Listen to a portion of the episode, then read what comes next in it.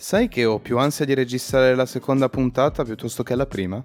Io non vedevo l'ora di registrarla questa puntata, sto impazzendo. Lo so, lo so, ti ho visto carico in questo weekend, ma adesso approfondiamo.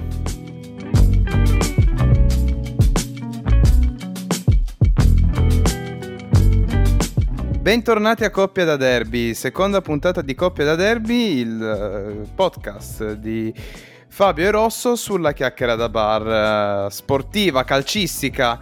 Fabio, gli ascoltatori non ti possono vedere, ma io sì. Hai questo sguardo da e vai, finalmente è tornato un nuovo allenatore. Ma che settimana è stata? Incredibile, incredibile. Io direi andiamo con ordine perché le cose da dire ce ne sono tantissime e abbiamo un nuovo allenatore. Ti lascio carta bianca, vuoi introdurre tu? Allora, la notizia è Nuovo. stata Nuovo. nuovo, vabbè. Più o meno. Ottimo allenatore, ma nuovo. usato sicuro, usato sicuro, diciamo Sì, esatto. così. Irrigenerato. esatto. Allora, andiamo con ordine. Conte. La settimana scorsa, domanda diretta. Conte sarà ancora l'allenatore dell'Inter. Io ti avevo detto di sì. Alla fine ha lasciato. Alla fine ha lasciato, ti dico anche la verità, secondo me, anche con le giuste motivazioni, io pensavo che avrebbe rinnovato, sinceramente. Anch'io. Perché, perché comunque aveva creato un qualcosa di grosso, un bel progetto, aveva... Era riuscito a mm, valorizzare quei campioni che aveva già in squadra, quei giocatori che magari non avevano reso al meglio. Però se Conte ha mollato la barca così, tutti parlano da un punto di vista economico. Secondo me no, secondo me perché quello che sta succedendo adesso in casa Inter è un bordello, sia da un punto di vista economico dell'azienda ovviamente, e sia da un punto di vista di progetto, perché già solo il fatto che ora l'Inter si trova obbligata a dover vendere alcuni dei suoi big per entrare nei soldi che mancano, questo è un problema. Guarda già solo il discorso di vendere Hakimi, che è uno dei giocatori rivelazioni di questa Serie A e uno di quelli che ha reso meglio in nero-azzurro, quindi è, è è un bel problema. Sì, è un problema. Eh, sicuramente ha visto non acque tranquillissime, ha fatto armi e bagagli e ha lasciato l'Inter. Ma ci arriveremo. Questo addio però ha fatto sì che ci sia stata una, un'accelerazione nelle trattative di queste panchine. Sì, c'è stata la triade eh, Torino, Milano, Madrid, Madrid. Madrid, Milano, Torino. Il primo che si è dimesso dopo di lui è stato Zidane, che sinceramente lì ho detto basta, è fatta, verrà da noi, anche perché si pensava che dopo l'addio di Zidane Conte andasse al Real, Zidane venisse a Torino sponda Juve e Allegri sembrava molto vicino all'Inter. Sì, diciamo che in realtà poi l'ufficialità di Zidane è arrivata leggermente più tardi la Juve che annunciava di nuovo Allegri, però ormai era nell'area da troppo tempo, quindi nel momento in cui Zidane aveva quasi confermato e mancava solo la disdetta del contratto, chiamiamolo così, con il Real Madrid, io anche avevo dato per scontato che sarebbe venuto la Juve e poi ti lascio parlare. La cosa, la pista Allegri all'Inter mi sembrava molto più plausibile, non solo da un punto di vista mh, di voci di mercato, o comunque al fatto che dalla Juve si fosse un po' più allontanato, ma che Allegri fu l'ultimo allenatore che portò Marotta a, a- a Torino, alla sponda Juventus, e quindi sai, è finito il progetto Conte, chiami Allegri, come dire, Marotta secondo me ha quella scaletta lì, Copiamo quello che abbiamo fatto alla Juve, questo stai dicendo. però oggettivamente ha il copyright sopra quelle scelte, quindi lo- si, lo- si può anche permettere di fare queste scelte. Tuttavia, ti dico la verità, l'Inter ha- preso poi Inzaghi, voi avete preso Allegri, che come dicevi tu è un usato sicuro e secondo me è uno che riesce bene o male a riportarvi un attimo sulla strada giusta, ma secondo me Allegri all'Inter avrebbe fatto molto molto meglio di quello che farà la Juve. Poi è tutto un se e tutto un ma, perché la stagione è finita adesso, deve ancora iniziare e non ti so dire, però è tosta, è tosta. Io Allegri l'avrei visto veramente bene l'Inter e Zidane da voi sarebbe stato uno spettacolo. Guarda, io non sono di questo avviso perché questo è un mio parere personale. Mm, tra Zidane e Allegri preferisco Allegri. Perché Zidane ha bisogno di quel giocatore un po' più forte, ha bisogno di, ha bisogno di più cose, mentre Allegri invece si adatta con quello che ha. Passami il termine. Mi Bernardeschi portiere, gli mancava solo quello. esatto. Non sono neanche d'accordo sul fatto che l'Inter all'Inter eh, avrebbe fatto bene perché comunque l'Inter ha un problema. Secondo me Conte è stata la soluzione perché comunque lui ha polso, ha carattere, è riuscito a mettere in riga tutti quanti, a cominciare dalla dirigenza e i giocatori. E Allegri, secondo me, non ha mm, quel carattere, tantomeno Simone Inzaghi. Spiazze per lui, però secondo me non ha quel carattere. Ma allora, in realtà quello che dici tu ha un senso. Io concordo con te, ma fino a un certo punto, nel senso che perdonami la ripetizione. Conte è un allenatore che, come dici tu, ti mette in riga. Cioè, ti mette in riga, pretende tanto, devi dare tanto, e poi i risultati si vedono. E su questo niente da dire. Niente, si è visto all'Inter. Eh, L'Inter dove l'anno scorso è arrivato in finale di Europa League, quest'anno ha vinto lo scudetto e comunque l'anno scorso è arrivata a due punti dal, Sì, dal esatto, posto. non era lontana. Quindi veramente tanta roba. Il problema è che forse essere poi sempre così eh, non riesci magari an- a creare quel qualcosa di più. Chi ti dà quel qualcosa di più? Allegri. Ed è successo uguale identico alla Juventus, perché Conte era riuscito a riportare la Juve dove meritava di stare e dove merita di stare, assolutamente. È stato di, qua, di, di, di qualità, perdonami, l'ha fatto Allegri. Sì, eh, il stato di qualità l'ha fatto Allegri, però non sono così convinto che avrebbe fatto bene.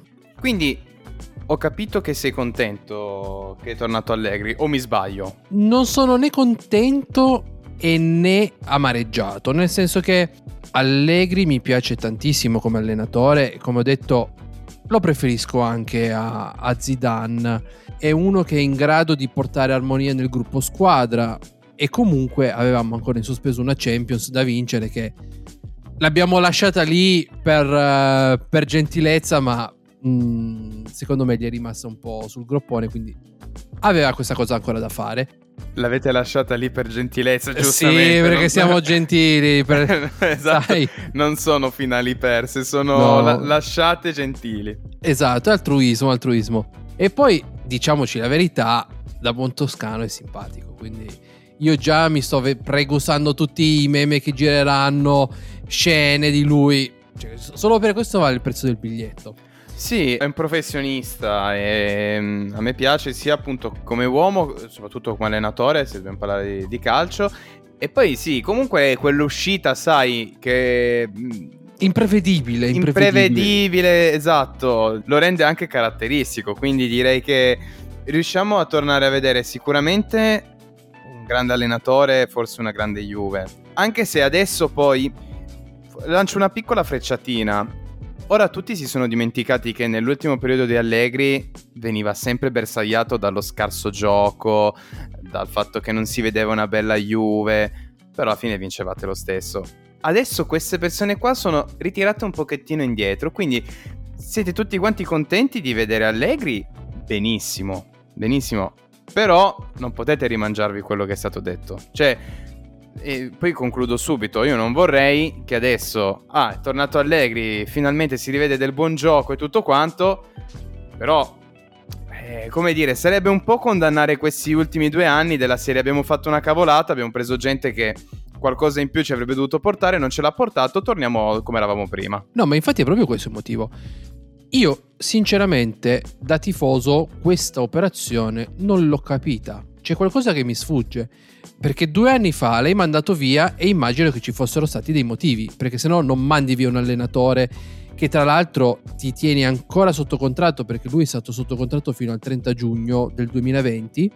Poi prendi Sarri per il bel gioco che non c'è stato proprio perché lamentavi il fatto che il gioco di Allegri nell'ultimo anno non fosse un bel gioco mandi via Sarri, ti riprendi Pirlo che non era ancora un allenatore, per cui sapevi già che sarebbe finita male. Posso fare uno pseudo parallelismo? Certamente. Non ti ricorda un po' la storia della nazionale? È la stessa storia di, di Lippi. Alla fine, giusto per arrivare alla questione, adesso abbiamo ripreso Allegri e tra l'altro abbiamo il libro Paga tre allenatori. Dovrà dimostrare di essere in grado di vincere, perché comunque lui se n'è andato via da vincente.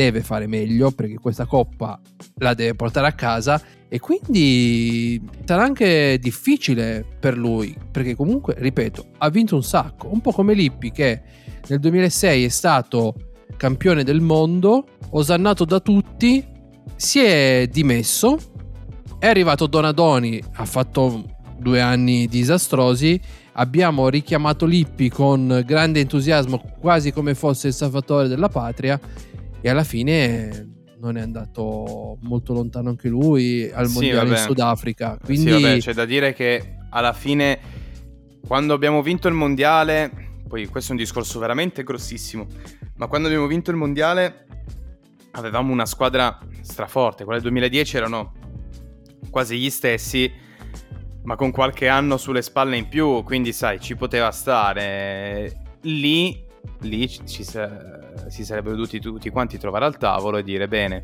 la nazionale sta calando, cosa possiamo fare per Eh, ma il discorso è uguale, eh, perché anche la Juve non ti credere che sia, mh, sia messa così bene. Comunque Bonucci è quasi a fine ciclo, Chiellini è a fine ciclo, Buffon non c'è più. È tutto un divenire, quindi... Per quello ti dico, eh, sono, sono quei momenti in cui una società si, si deve accorgere che da qualche parte deve ripartire. Quindi Allegri può essere o un ottimo, un ottimo punto di ripartenza, oppure vi può riportare nel baratro, no, perché Allegri è un bravo allenatore, ripeto, però non tanto distanti dalla- dall'attuale situazione. Sì, eh, un'altra cosa che mi è piaciuta è che ha firmato fino al 2025, quindi la Juve sembra definitivamente aver abbandonato questa barzelletta di tutti gli anni cambiamo allenatore, chi sarà, chi non sarà.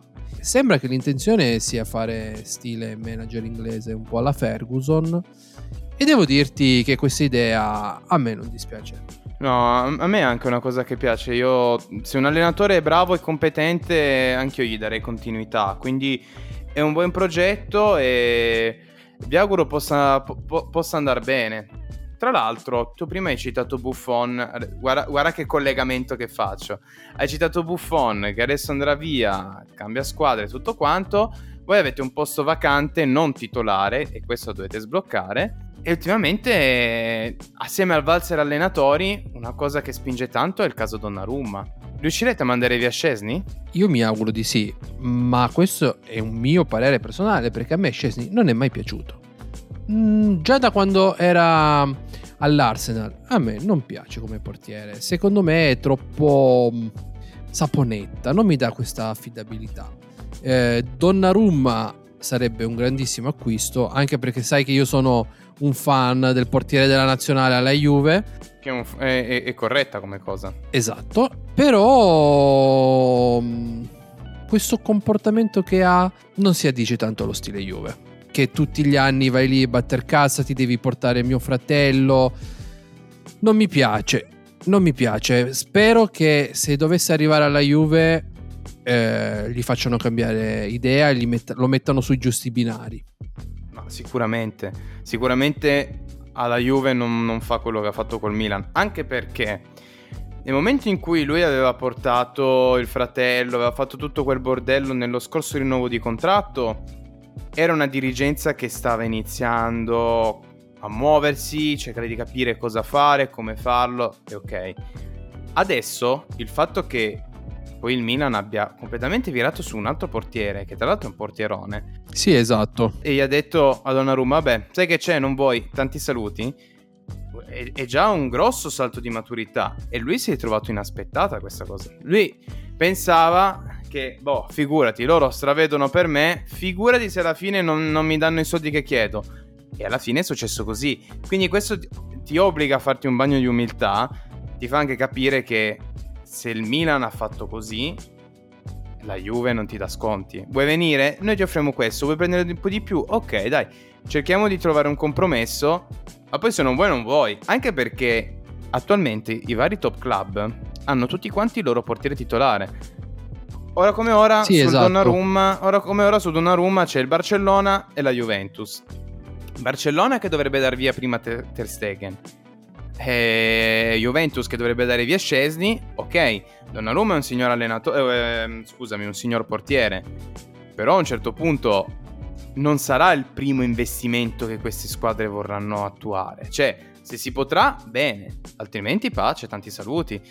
E io un pochettino ci spero che Donnarumma rimanga senza squadra, anche perché, almeno per, per, un breve periodo sicuramente, anche perché tu lo sai, io sono un grande estimatore del Milan e trattare così la maglia del Milan, eh, no, non, non, non, non ci sta, non ci sta assolutamente, soprattutto di un giocatore che i tifosi credevano tanto e con un passato principalmente rosso-nero. Quindi un pochettino se lo meriterebbe. Sì, se lo meriterebbe. E tra l'altro leggevo proprio oggi pomeriggio che a quanto pare, visto che la Juve sta avendo delle difficoltà o comunque sta un po' tergiversando perché comunque Scesni è un portiere gradito da Allegri, Raiola era partito con vogliamo 10 milioni, siamo noi che trattiamo, che decidiamo il prezzo, adesso sono già scesi a 6 quindi un po' stanno rivedendo. Sì, ma alla fine in qualche maniera riusciranno a guadagnare quello che vogliono, però ripeto, come, anzi come hai anche detto tu, Allegri è un estimatore di Scesni, quindi non lo so, Donnarumma sicuro non è la priorità della Juve. Sicuramente non farà, non farà la prima donna, come vorrebbe fare lui. Ma invece, visto che ci chiamiamo coppia da derby, è arrivato Juric. Sì, Dimmi, cosa vuoi sapere che mi, mi, guardi così? Non mi sembri molto contento. Non è che non sono contento, in realtà... Allora, tu lo sai, l'ho già detto nella scorsa puntata. Io ero un estimatore di... sono un estimatore di Nicola. E il fatto che sia stato trattato in questa maniera mi sta veramente molto molto stretto. Ora, come tu hai detto prima per Allegri, io posso dire la stessa cosa per Juric. Sono su alcune cose sono contento, su altre un po' meno. Contento perché è un allenatore che sì, porta il carattere, tutto quello che vuoi, però ha fatto delle belle cose al Verona e sinceramente pensare che possa farle uguali, diciamo, o, o meglio al Toro non mi dispiace, soprattutto contando che sulla carta almeno alcuni giocatori nostri che dovrebbero rimanere sono più forti dei giocatori del Verona. E su questo non c'è dubbio. E su questo non c'è dubbio. Dall'altra parte, però. Mm, guarda, ne chiacchieravo l'altro giorno con mio papà. Anche lui è tifosissimo del toro. E lui, anche come me, non era uno sempre puntato nelle critiche contro Cairo e tutto quanto. Ma è diventato indifendibile. Cairo attualmente è indifendibile. Ora ci ritroviamo con dei giocatori che rientrano dai prestiti e che in qualche maniera dobbiamo darli via per far cassa dei giocatori nella squadra che non vogliono restare, dobbiamo vendere e ci dobbiamo guadagnare un minimo. Una squadra da rifondare. Dei conti che iniziano a traballare un pochetto. Anche quelli economici di Cairo, perché sta avendo problemi per qualsiasi cosa. E quindi, sinceramente, puntare su Juric, sì, ti fa, ti fa capire che per carità ci, c'è un progetto, o almeno c'è un progetto, si vuole iniziare un nuovo ciclo, si vuole iniziare un progetto e va benissimo. Dall'altra parte però mi spaventa la cosa del... non ci sono i mezzi per continuare questa cosa qua. E quindi Juric, eh, sì, per carità, tutto bene, tutto bello, però non lo so, non, eh, non, non sono convinto. Sinceramente non sono convinto, devo vedere il mercato. Devo vedere il mercato e come si gestiranno le uscite, come verrà gestita la situazione di Belotti, di Sirigu e da lì poi capiremo, ma attualmente non sono convinto, non tanto da lui, ma dalla gestione societaria più che altro. Quindi in questo momento non sei allegro. In questo momento non sono allegro a differenza vostra, esatto. Esatto. Sinceramente, eh, per quel mezzo, mil- quel mezzo milione in più la Fiorentina ha preso Gattuso. Gattuso dopo quello che aveva fatto vedere a Napoli tanta roba, sicuramente Juric è un profilo che al Toro gli si addice di più Però, ecco, fosse arrivato Gattuso, forse ci avrei creduto un po' di più. Con Juric mi sembra di rivedere la situazione Mihailovic. Il Toro non ha bisogno di questo carattere, perché guarda cosa è successo con Mihailovic. Più o meno hanno lo stesso carattere, nel senso se devono dire qualcosa a qualcuno glielo dicono senza tanti giri di parole. Secondo me hanno più bisogno di un, un allenatore che riesca a trasmettere il cuore toro o comunque non per forza un ex giocatore del toro, però meno freddo. Il Toro ha bisogno di un allenatore un po' più passionale, ecco, passami il termine. Mi auguro di sbagliarmi, però non lo vedo bene Juric. Per me faremo, ripeto, la stessa cosa con, con Mihailovic. Esatto, il copione già visto. Io personalmente, tralasciando Gattuso, che secondo me non sarebbe mai venuto al Toro, ma secondo me non sarebbe neanche dovuto andare alla Fiorentina, ma adesso ci arriveremo un allenatore che avrei visto bene sarebbe stato o italiano o Ranieri. Allora, italiano ti dico di sì, perché è un allenatore che a me piace molto e sta facendo vedere delle belle cose, almeno con lo Spezia, anzi attualmente come allenatore è anche abbastanza ambito, anche se sì, ora, esatto. ora il valzer allenatori sta finendo, quindi quasi sicuramente rimarrà lo Spezia ancora un altro anno. Ranieri. Ranieri tanta roba, perché è un bravo allenatore, però io invece non ce lo vedo per niente. Cioè, deve finire questa cosa che Ranieri viene chiamato, ti fa quella stagione così, per rimanere un po' lì, cioè per non, per non sprofondare, però in realtà poi non ti porta neanche a chissà quale vetta. E quindi deve finire un po' questa cosa del Ranieri che ha vinto un, un campionato fantastico con l'Eister. È una persona, un allenatore eccezionale, però Ranieri devi chiamarlo per fare un progetto serio, serio, metterti lì e dire cosa vuoi, carta bianca, decidi tu, fai quello che devi fare. Ma chiamarlo con una squadra fondata da 150 persone diverse, non, secondo me non ha senso. E soprattutto chiamarlo in corsa magari. Quindi sai, Ranieri devi ritrovarti nella situazione in cui hai una buona cassa, hai dei giocatori che alcuni sì vanno bene, altri li puoi dare tranquillamente via e pian piano ti li, ti li, rifondi tutti, prendi chi vuoi tu, gestisci come vuoi tu e fine. Invece, il caso di Juric sicuramente si troverà a dover gestire dei giocatori che lui non voleva, ma sono lì, non riusciamo a dar via e, e quindi quelli hai e quelli ti tieni. E sarà il primo problema di Juric, vedrai, che è stato uno dei problemi che l'ha portato via da Verona. Però, essendo che comunque il Toro è una squadra da rifondare, mi spiace dirlo, ma questo rifondare un po' tutti gli anni vi dovete un po' rifondare. Poteva essere una buona occasione per iniziare a predisporre e costruire qualcosa. Con Ranieri. Con Juric, appunto, come dici tu, te la giochi lì con quello che hai, sperando che abbia abbastanza carattere per mettere qualcuno al loro posto e dargli un po' più di spinta, un po' di coraggio. Però molto probabilmente fare, farete meglio di quest'anno ci vuole poco. Esatto. Però non vedo il Toro come una squadra da settimo posto. No, no, no, no, ma neanche, ma, ma neanche da ottavo. Arriveremo. Guarda, io il mio pronostico è questo: arriveremo decimi barra dodicesimi. Però te lo dico ancora prima che debba iniziare il calciomercato. Sì, la penso come te. Ma invece, visto che l'abbiamo citato il nostro amatissimo Rino, Rino che salutiamo. Rino, se ci Sempre. stai ascoltando, sei il nostro preferito. Gattuso è andato alla Fiorentina. Come lo vedi tu? Gattuso alla Fiorentina lo vedo come un colpaccio per la Fiorentina. Non tanto per Gattuso, cioè non tanto il fatto che Gattuso sia alla Fiorentina, ma che la Fiorentina abbia Gattuso. Tanta roba, tanta roba, ha dimostrato tantissimo quest'anno con un Napoli che, ripeto, ha avuto un sacco di infortuni, avesse avuto tutti i giocatori dall'inizio, sicuramente non sarebbe arrivato lì sarebbe andato molto più in alto, anche se si è flagellato da solo alla fine. Però per la Fiorentina, ecco, prima abbiamo parlato di rifondazione, con lui sarà perfetta. Deve assolutamente cercare di trattenere i giocatori attualmente più importanti della Fiorentina. Quindi Vlaovic, Milenkovic, Castrovilli, per citarne alcuni. Puntare ancora su Ribery, cercare di lasciarlo lì e dire vediamo cosa può dimostrare. La Fiorentina è una squadra che ha bisogno di ripartire, non merita assolutamente la posizione in classifica che ha avuto quest'anno, merita di ritornare tra le prime sette, a combattere ogni anno per quei primi sette posti, però Gattuso può essere veramente la rivoluzione, quindi sono contento, sono contento per entrambi in realtà. E poi ti dico la verità, Gattuso riuscirà a lavorare molto più tranquillamente a Firenze piuttosto che lavorare a Napoli. Cioè, la- lavorare a Napoli con De Laurentiis è diventato davvero davvero difficile. Su questo sono d'accordo con te. Però mi sarebbe piaciuto vederlo occupare una panchina di una squadra in Europa.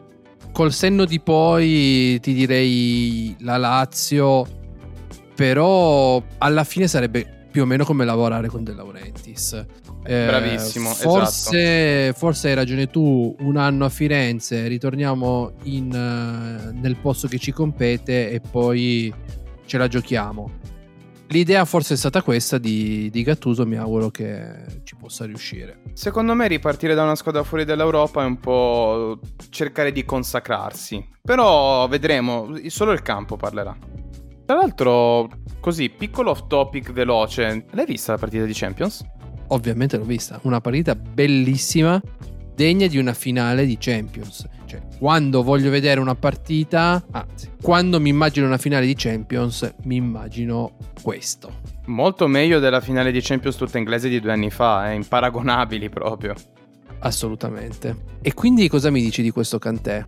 Ah, così me la butti proprio in questa maniera. Sì, perché è stato il protagonista della partita, quindi non si può non parlare di lui. Ma in realtà è il protagonista un po' di tutto l'anno, degli ultimi anni del Chelsea in realtà. Secondo me deve vincere il pallone d'oro. Almeno aspetta. Vedremo dall'europeo. Se si riconferma anche all'europeo, sicuro quel pallone d'oro lo merita ed è giusto che lo prenda lui. Tuttavia c'è un signor Lewandowski che aspetta. L- l'avrebbe dovuto prendere l'anno scorso, poi non è stato, non è stato assegnato, erroneamente secondo me, perché comunque i campionati e le competizioni europee erano state tutte giocate, quindi ancora è una scelta che non ho capito. Tuttavia attualmente Kanté è quello che a parer mio lo merita di più. Io gli auguro, anzi è uno di quei pochi francesi che riesco davvero ad apprezzare al 100%, quindi io gli auguro lo possa vincere. Sicuramente un buon 50% di, questa, di questo successo del Chelsea grazie a lui. Assolutamente, sono d'accordo con te. Eh, vedremo come andrà l'europeo. Sicuramente la Francia è favorita. Quindi, se dovesse riuscire a vincere l'europeo con la Francia, al 90% se lo porterà a casa. Ma tu tifavi Chelsea, Manchester City così, mm, giusto da finti tifosi inglesi. Vuoi mettere il coltello nella piaga? Dimmi la verità. Sì, sì, te l'ho buttata lì apposta. Io tifavo per il City. Consentimi una battuta, giusto così per sdrammatizzare. Vai. È destino che le squadre che tifo io non vincano in Champions. Ma io non capisco questa tua mania di lanciarti frecciatine da solo. Non... Ma sì, si chiama autoironia. Ridiamoci su. Fai bene, dato che alcuni di voi non è che lo fanno spesso. Che comunque, sì, Francia favorita, tutto quello che vuoi. Però la nostra nazionale spinge. Sto 7 a 0. no, dai, sarei ridicolo. Sarei ridicolo. Però era una partita che serviva per vedere chi convocare e chi non. Io una roba non me la spiego. Lui un po'. Il suo pensiero lo ha detto. Ma questo Bernardeschi. Perché tutti parlano male di Bernardeschi? Io sono anni. Come molti altri. Dicono la stessa identica cosa. Bernardeschi in nazionale è completamente un altro giocatore. Diventa Io... Hulk, diventa Hulk, non si capisce, è inspiegabile questa cosa. Cioè, alla Juve, pessimo, non lo definiresti neanche un giocatore. È morto Dr. Jekyll e Mr. Hyde più che Hulk. Esatto. Arriva in nazionale, si trasforma. Guarda, è una cosa inspiegabile. L'idea che mi sono fatto io è che alla Juve forse ha tanta concorrenza. Se parti dalla panchina devi comunque essere pronto poi nei club si gioca generalmente ogni tre giorni, per cui fai tante partite di seguito e hai bisogno di una certa continuità e al primo errore ritorni in panchina. In nazionale alla fine eh, giochi al massimo due partite di seguito e quindi forse c'è meno pressione dovuta alla continuità. Però non lo so, vedremo che europeo farà. Ma per quanto ho visto, anzi, per quanto abbiamo visto venerdì, mm, non sono lo stesso giocatore, non sono la stessa persona. Forse sarà il colore dei capelli, gli ha dato Può darsi, no? forza e, e vigore, non lo so. Ma lui l'ha detto esplicitamente, qua mi permettono di fare alcune giocate in più che alla Juve non puoi permetterti, per carità. Gioca soprattutto nel suo ruolo e quindi direi che una risposta ce l'ha già data lui. Secondo me rimane uno degli acquisti più sbagliati in assoluto della Juve perché quando avete comprato Bernardeschi all'epoca non ne avevate bisogno, primo. E secondo, è un giocatore che se lo metti in una squadra medio-alta, anche solo cavolata, metti una Lazio o un'altra Roma, non questa Roma, quella di quest'anno, potrebbe far, potrebbe far benissimo. Io, ad esempio, al Toro lo porterei subito, perché al Toro farebbe faville. Però al Toro farei faville anch'io. No, non esageriamo, perché ripeto, l'organico non è messo così male. Però riuscirebbe a fare grandi, grandi cose. Tra l'altro, sempre parlando di nazionale, cosa ne pensi dell'esclusione di Kin? Cioè, secondo te era da portare sì o no? E se è giusta la scelta con Politano? Questa è molto da Sky Sport, sta, questa domanda. A me piace Kin, io l'avrei portato anche se leggermente acciaccato.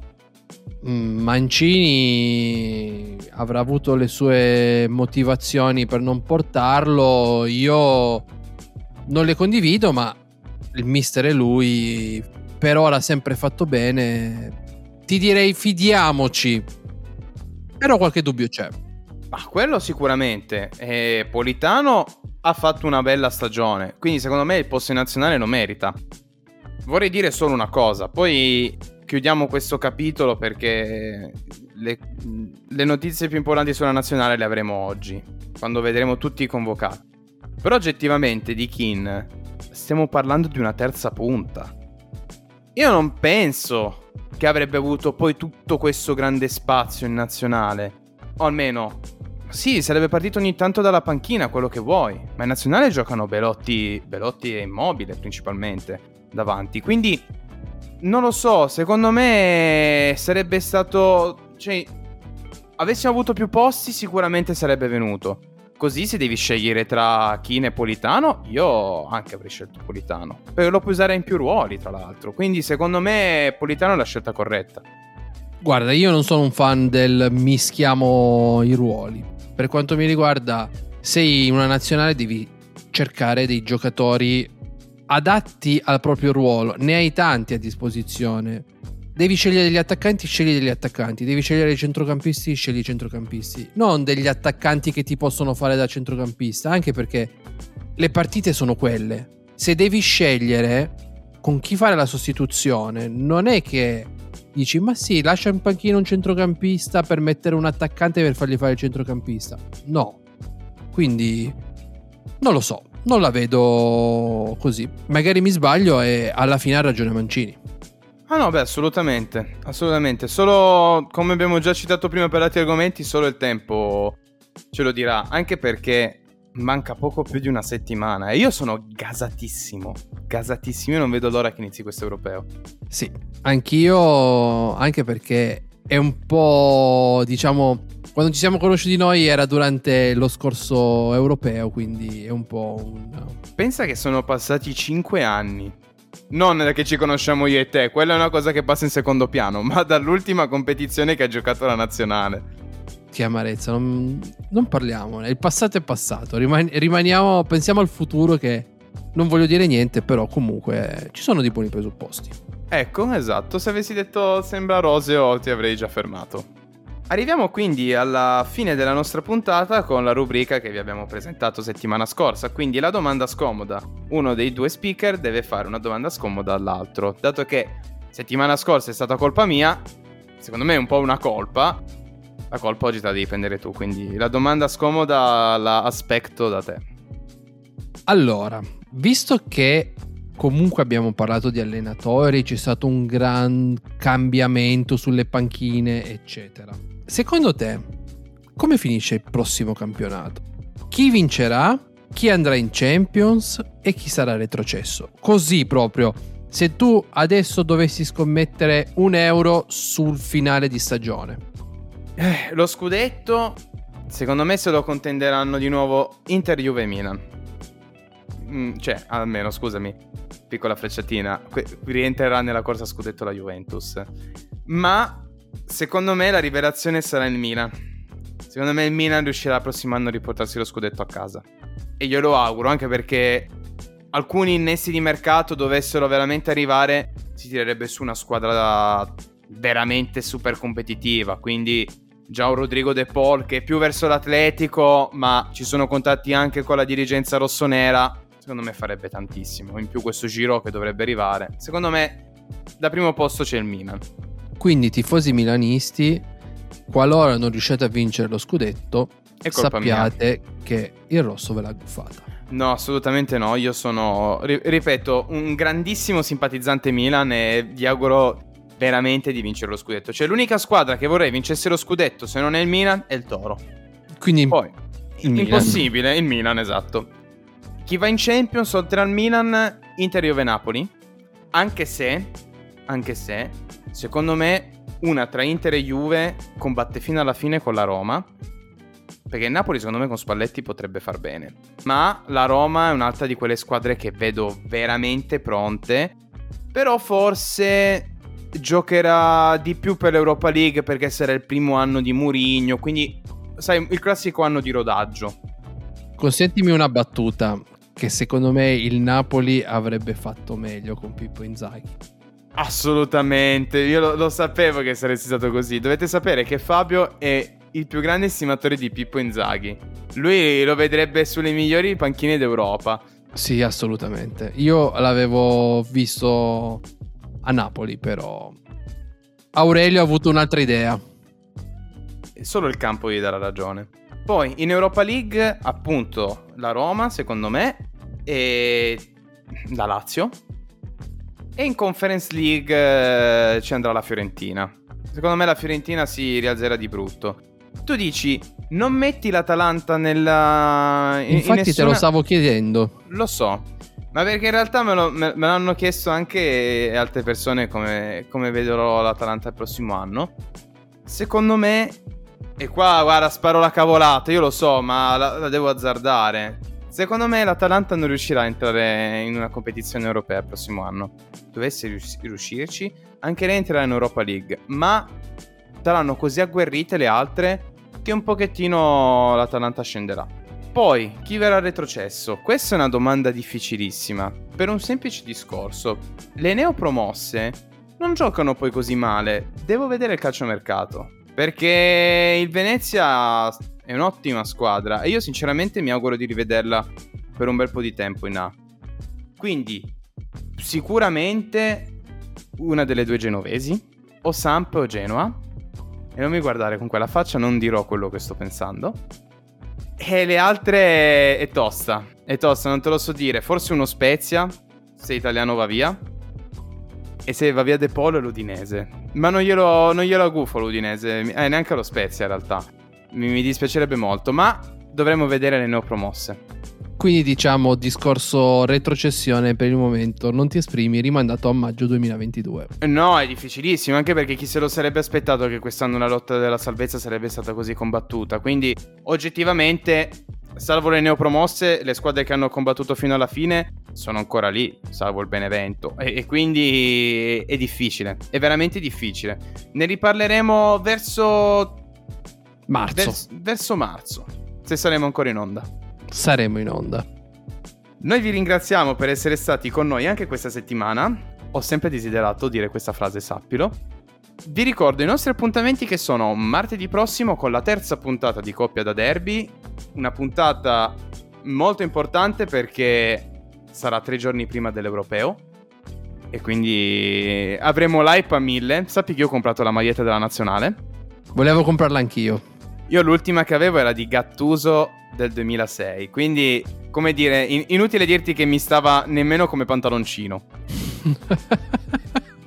e poi ci ritroveremo il 12 di giugno per commentare la prima partita della nazionale, quindi Italia-Turchia che verrà giocata l'11 e noi saremo qui per parlare un po' di questa partita, di quelle che verranno e seguiremo la nostra nazionale fino alla fine. Hai detto tutto, vuoi aggiungere altro? Sì, facciamo un piccolo ringraziamento ai nostri primi ascoltatori. Un grandissimo ringraziamento, direi. Un grandissimo, assolutamente. E mm, vi ricordiamo di seguirci su Instagram, condividere la nostra puntata.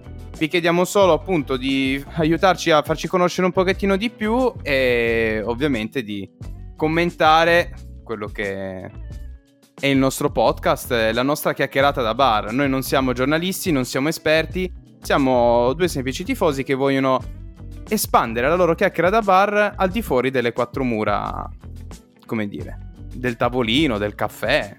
Ci sanno, sono, sono interessanti le quattro mura del caffè. Hai capito quello che volevo dire. Vi ringraziamo di nuovo e un grosso saluto da Fabio Rosso. Ciao. Ciao a tutti.